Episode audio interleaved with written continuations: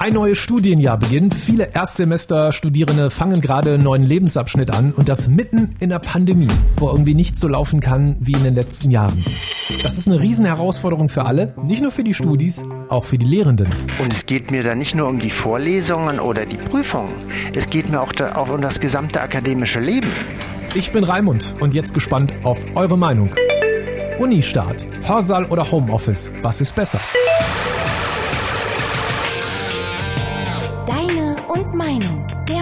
Podcast. Und damit geht's jetzt auch los. Hier ist die erste Meinung von euch zum Thema. Hallo, ich bin Dennis, ich bin 27 Jahre, ich studiere im Zweitstudium Lehramt, äh, Gymnasium, Französisch und Geschichte.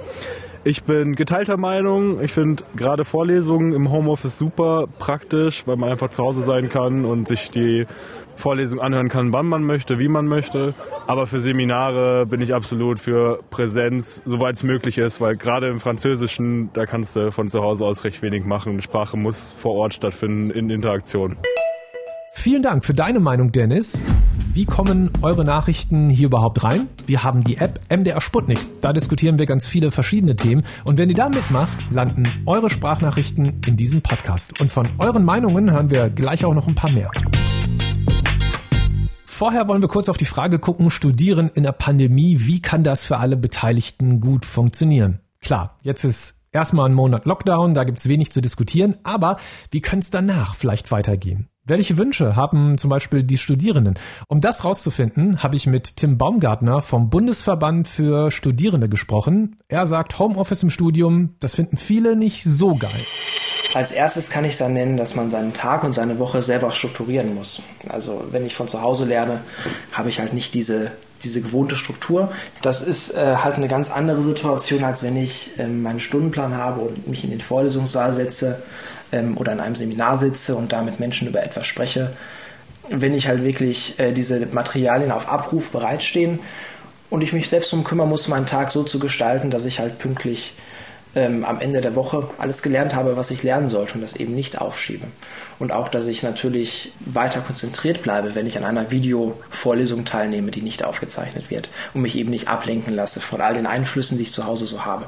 Ähm, noch schlimmer wird es in meinen Augen, wenn man jetzt gerade anfängt zu studieren und eben noch nicht so die Kontakte und Freunde hat und dann erstmal doch relativ alleine dasteht, weil man halt nicht so leicht wie im Vorlesungssaal einfach jemand ansprechen kann und nachfragen kann. Dass es auch noch aus ganz anderen Gründen nicht so einfach ist, zu Hause mit sich alleine zu studieren, hat uns auch Lea berichtet. Hier ist ihre Nachricht aus der MDR Sputnik App.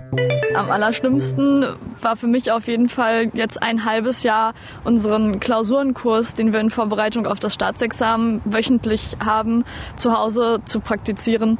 Denn der beinhaltet das Schreiben einer fünfstündigen Klausur jede Woche und die Motivation dafür aufzubringen, sich jede Woche fünf Stunden lang zu Hause hinzusetzen und diese Klausur unter vergleichbaren Examensbedingungen zu schreiben, das ist einfach nicht möglich. Und da bin ich jetzt sehr froh, dass der Klausurenkurs wieder in Präsenz stattfinden kann.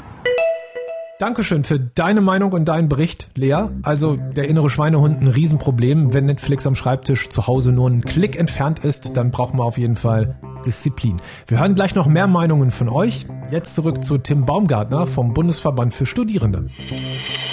Jetzt haben wir so viel über die Nachteile gesprochen. Lass uns mal ganz kurz über die Vorteile reden. Also ein Vorteil zum Beispiel, glaube ich, könnte sein, dass man einfacher bescheißen kann, oder? ähm, ja, das kommt halt darauf an, wie clever die Klausur oder die sonstige Prüfungsform äh, gestaltet ist. Klar gibt es da in meinen Augen Möglichkeiten, dem kann man aber auch vorgreifen, indem man alles, was man sich irgendwie merken kann, halt nicht zum Prüfungsinhalt macht. Andere Vorteile, abgesehen vom äh, Thema Prüfung, äh, sind halt auch ein gewisser Zeitgewinn. Ich, ich, spare mir einfach die Anfahrt zur Uni. Ähm, ich habe auch keine unnötigen Warte- oder Leerlaufzeiten, die sich dadurch ergeben, wie halt die Veranstaltung gerade liegen, wenn es auf Abruf bereitsteht. Und sogar dann, wenn es halt ähm, Videopräsenztermine sind, also wo ich dann zu einer bestimmten Zeit mich in die Videokonferenz einwählen muss, ähm, bin ich halt trotzdem noch flexibler. Ich kann an jedem Ort der Welt sozusagen theoretisch lernen, wenn wir jetzt gerade nicht die, das Problem hätten, dass man nicht so gut reisen kann. Und ich kann, wenn ich schriftliche Materialien oder auch Videos durcharbeite, die Pausen so machen, wie das halt für mich gerade besonders praktisch ist oder ich sozusagen mir das halt gut tut und wie ich am besten lerne. Und dadurch werde ich effizienter, wenn ich zum Beispiel auch äh, die Möglichkeit habe, abends zu lernen, wenn ich da halt mehr, mehr Informationen aufnehmen kann. Jetzt äh, hat sich das ja niemand ausgesucht, diese Corona-Situation. Und letztendlich haben sich die Unis das ja auch nicht ausgesucht. Das heißt, irgendwie von März bis jetzt können wir vielleicht mal einen Haken dran machen. Da musste sich jeder irgendwie schnell arrangieren und irgendeine Lösung finden. Jetzt ist es ja so, jetzt werden ja die nächsten Semester geplant. Und viele Unis fragen sich, wie machen wir das am besten? Wie würdest du dir das wünschen oder wie würdet ihr euch das wünschen, wie das ausgestaltet wird?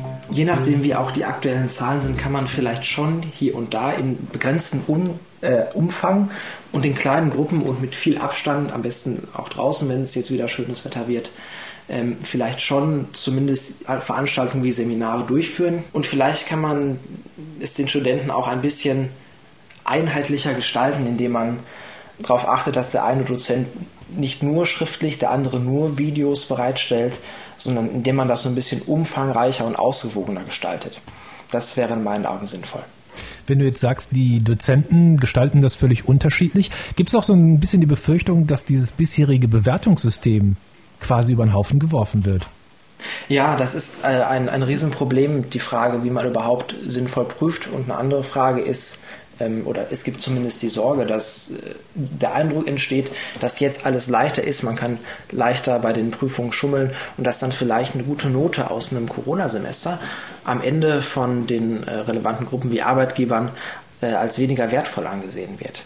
Also das sind alles ähm, ganz viele Unsicherheitsfaktoren und diese Unsicherheit, die wird in meinen Augen den Studenten auch aktuell nicht gut genug genommen.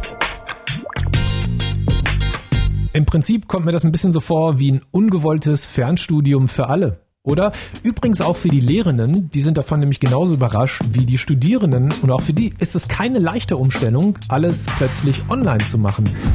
Ich meine, wie ist das zum Beispiel mit den Prüfungen, wenn die online von zu Hause aus stattfinden? Wie soll man da als Dozent das Schummeln verhindern? Also erstmal die Gegenfrage, wie kann man bei Präsenzprüfungen sicherstellen, dass nicht geschummelt wird? Gar nicht so einfach, sagt auch Professor Dr. Michael Schreiber. Er ist Landesvorsitzender vom Deutschen Hochschulverband in Sachsen und lehrt an der TU Chemnitz Physik. Ich habe meinen Studenten von Anfang an gesagt, sie dürfen schummeln. Sie dürfen sich nur nicht erwischen lassen. Zugegebenermaßen ist das Erwischen bei Online-Prüfungen etwas schwieriger.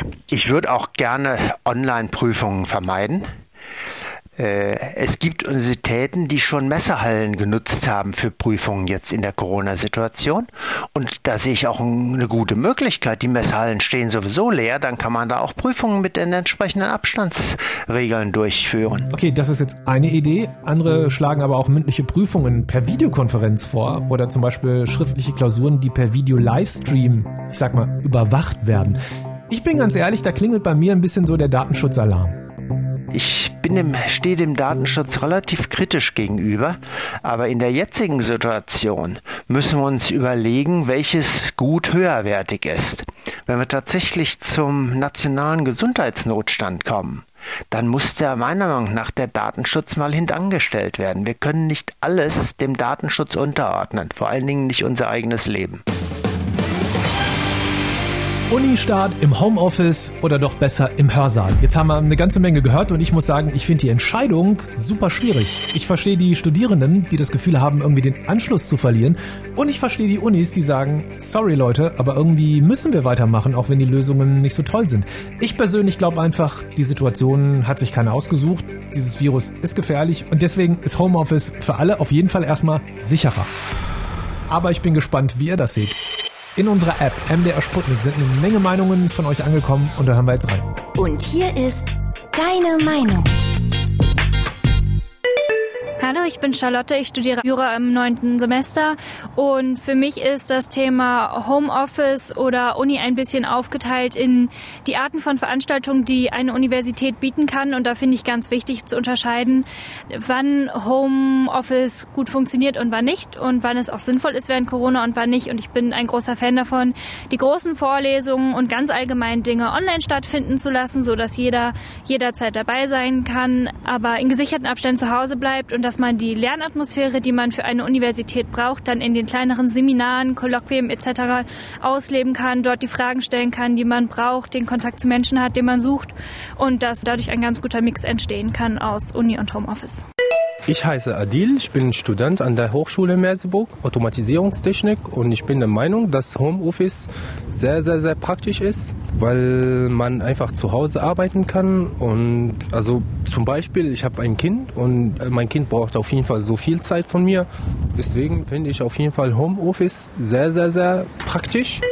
Ja, hi, ich bin Jakob, ich bin 27 Jahre und studiere in Darmstadt Energy Science und ich habe mich noch nicht komplett entschlossen, äh, welches Lager ich da annehme, Team Homeoffice oder äh, Hörsaal. Für mich äh, hat Homeoffice einige Vorteile und das soziale Leben in der Uni, das ähm, wäre so die, der andere Grund für mich, in die Uni zu kommen und den Hörsaal persönlich zu besuchen.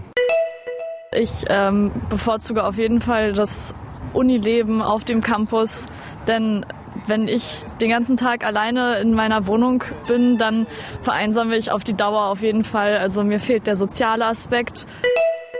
Ich bin jetzt Jura achtes Semester, also in so einer ziemlich intensiven Phase des Jurastudiums und da hat man dann schon so einen Mitleidensaspekt manchmal auch, den man dann auch teilen kann. Geteiltes Leid ist halbes Leid, auch wenn es immer noch am Ende Spaß macht natürlich. Lange Zeit war auch das Mensa-Gehen halt nicht so richtig möglich, weil die Mensen geschlossen waren. Ähm, vom Kostenaspekt her und auch vom Zeitaufwand her und auch vom so Socializing her finde ich, dass das eine wichtige Ergänzung des Alltags ist. Ähm, und es, ja, so ein Campus macht auch einfach Spaß, wenn der belebt ist. Deswegen vermisse ich das auf jeden Fall. Dankeschön für eure Meinungen und wenn ihr das nächste Mal auch mitdiskutieren wollt, dann holt euch jetzt die kostenlose App MDR Sputnik. Das nächste Thema wartet schon. Ich freue mich auf eure Sprachnachricht. Hören wir uns da. Deine und Meinung, der Mitmach-Podcast.